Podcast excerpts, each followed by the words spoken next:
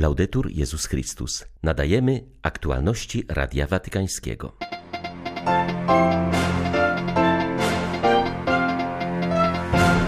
Pascal był geniuszem naukowym, ale zawsze interesowała go cała prawda, a przede wszystkim ta, która dotyczy Boga i człowieka, przypomina papież w 400. rocznicę urodzin francuskiego myśliciela.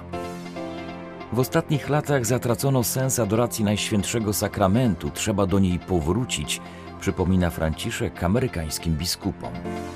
Nowy sojusz tronu i ołtarza sprawił, że ekumeniczne podmioty nie dość głośno sprzeciwiają się inwazji Rosji na Ukrainę, uważa prawosławny patriarcha Konstantynopola. 19 czerwca wita Państwa Krzysztof Bronk. Zapraszam na serwis informacyjny.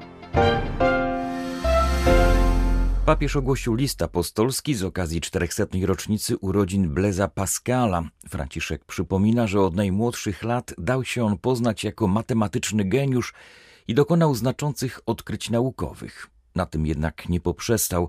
Przez całe swoje życie szukał pełnej prawdy i to nie tylko o naturze, lecz przede wszystkim o człowieku i Bogu.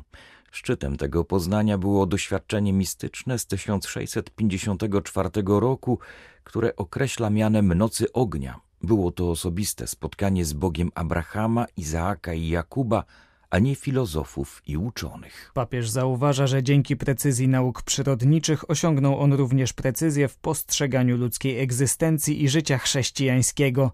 Miał w sobie postawę, którą Franciszek określa mianem pełnej zachwytu otwartości na rzeczywistość. Pokładając ufność w naturalnym rozumie, solidaryzował się ze wszystkimi, którzy poszukiwali prawdy, a zarazem potrafił uznać ograniczenia samej inteligencji i otworzyć się na nadprzyrodzone racje objawienia.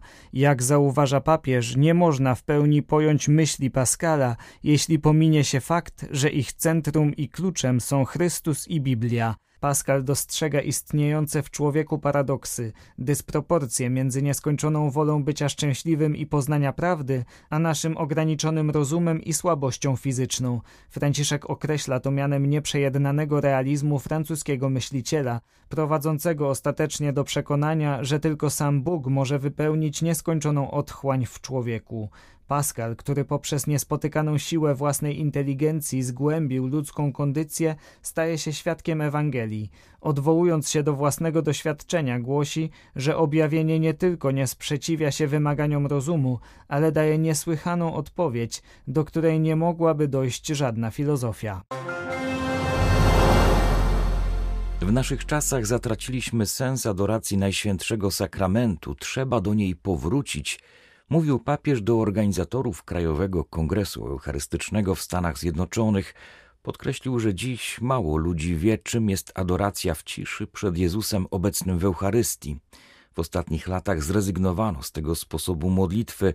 Wy, biskupi, musicie katechizować. Musicie nauczyć wiernych tej modlitwy, podkreślił w spontanicznych słowach papież. Dużo o tym myślałem dziś rano, kiedy odprawiałem mszę świętą, ponieważ to właśnie Eucharystia daje nam życie.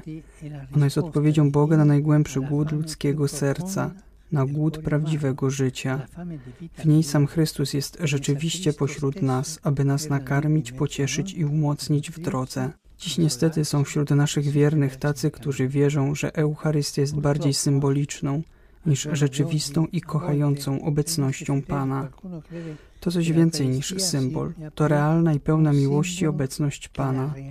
Życzę zatem, by Kongres Eucharystyczny skłonił katolików w Waszym kraju do odzyskania poczucia zdumienia i podziwu dla tego wielkiego daru, który dał nam Pan, aby spędzano z nim czas zarówno podczas sprawowania mszy świętej, jak na osobistej modlitwie i adoracji Najświętszego Sakramentu. del Santissimo Sacramento. Wasz charyzmat wymaga, abyście byli zarówno kontemplatywni, jak i aktywni, oddani modlitwie oraz studiom, a jednocześnie posłudze, w gotowości, by odpowiedzieć na potrzeby zmieniających się czasów, mówił papież do kanoników regularnych laterańskich.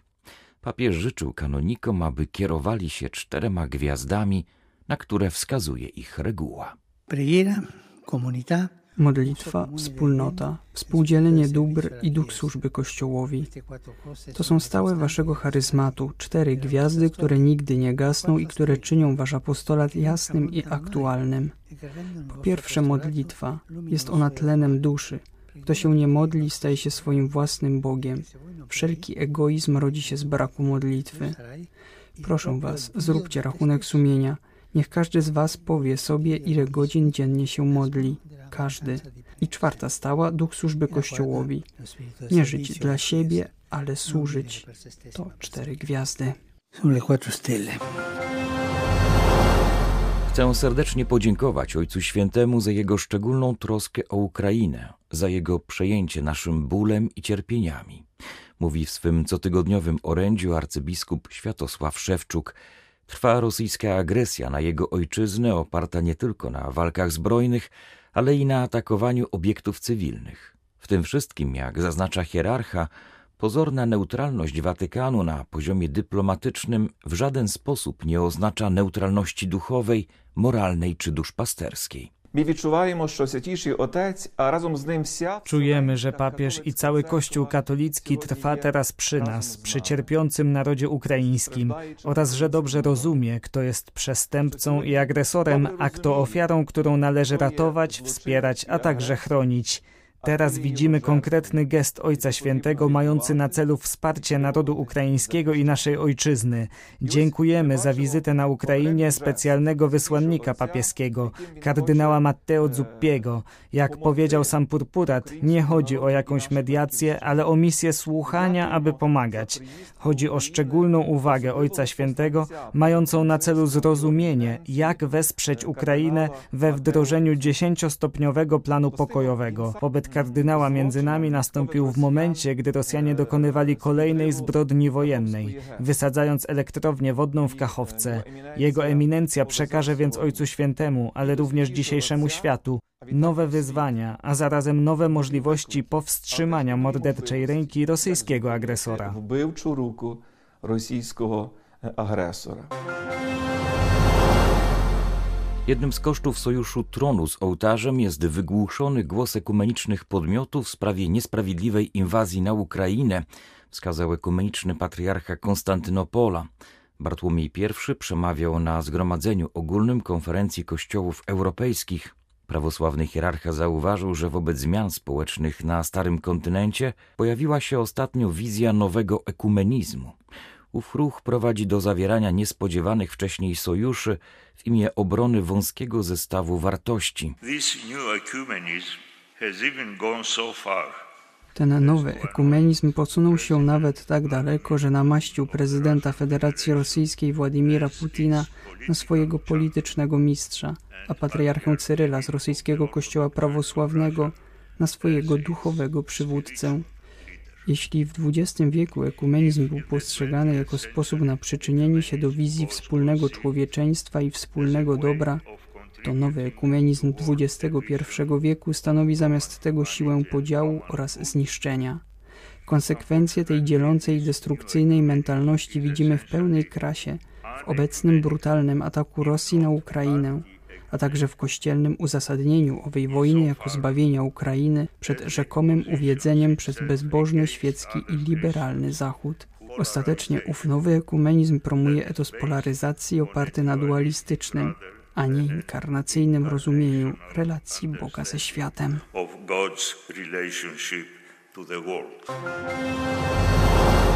O perspektywach pojednania polsko-ukraińskiego i relacji obydwu narodów w związku ze zbliżającą się 80. rocznicą zbrodni wołyńskiej mówiono podczas konferencji zorganizowanej przez Katolicką Agencję Informacyjną w Warszawie. Wzięli w niej udział zarówno historycy, jak i duchowni z obydwu krajów. Profesor Jurij Szapował z Instytutu Studiów Politycznych i Etnicznych Narodowej Akademii Nauk Ukrainy przytoczył słowa świętego Jana Pawła II, który mówił, że więcej jest tego, co nas, Polaków i Ukraińców łączy, niż dzieli.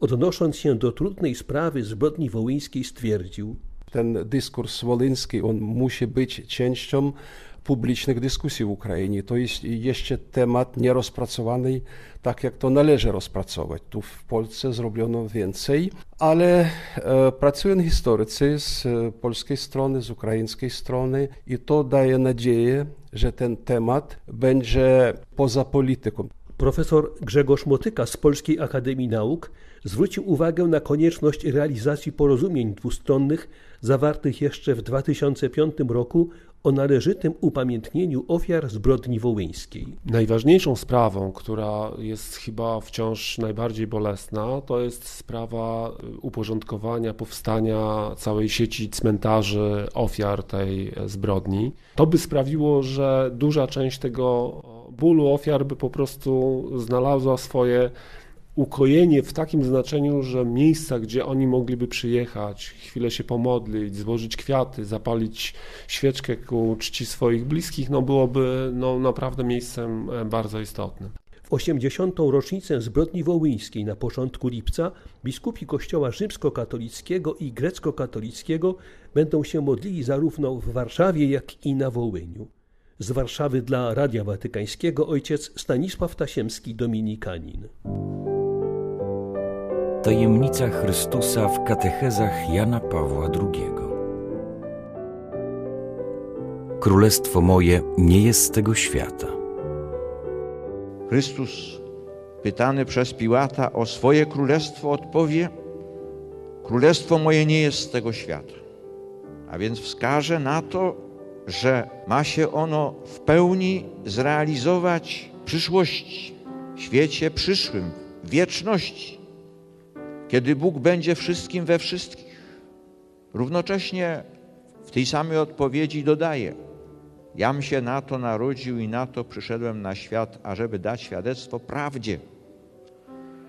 A więc ta prawda, która jest w nim, ta prawda, w której my uczestniczymy, uczestnicząc w Ewangelii, w życiu Chrystusa, w tajemnicy Chrystusa, w sakramentach Chrystusa, ta prawda już tworzy to królestwo. To królestwo nie tylko ma przyjść, ale stale się ma stawać. Taka jest nauka o Królestwie Bożym w Ewangelii, którą w wielkim wymiarze podjął Sobór Watykański II i tę prawdę na nowo nam przybliżył i, należy powiedzieć, dostosował do wymagań naszej epoki. Bo oczywiście, jeżeli Królestwo Boże już jest, to jest także w tej naszej epoce. Jest wśród wszystkich narodów świata, jest na naszej ziemi, na polskiej ziemi. Równocześnie, jeżeli stale się modlimy, przyjdź Królestwo Twoje, to znaczy, że wciąż ma się ono stawać, wciąż się mamy przygotować do jego ostatecznego, eschatologicznego spełnienia. Każda liturgia eucharystyczna, każda msza święta jest wypełniona tą prawdą. Królestwo Boże jest całe w Jezusie Chrystusie. Całe w Jego Ewangelii, w Jego tajemnicy paschalnej, krzyżu i zmartwychwstaniu. Równocześnie w tymże samym Chrystusie jest ono zadane nam. My, którzy się modlimy, przyjdź Królestwo Twoje, stale mamy się przyczyniać do tego, żeby ono się przybliżało. Bo słowa modlitwy pańskiej są prośbami ale są zarazem wielkimi życzeniami, które my sami sobie winniśmy składać wobec Boga i w imię Chrystus. Kiedy się modlimy, przyjdź królestwo Twoje, to się modlimy o jakieś wielkie dobro człowieka, życia ludzkiego, powołania ludzkiego, powołania osób i społeczeństw. Były to aktualności Radia Watykańskiego. Laudetur Jezus Chrystus.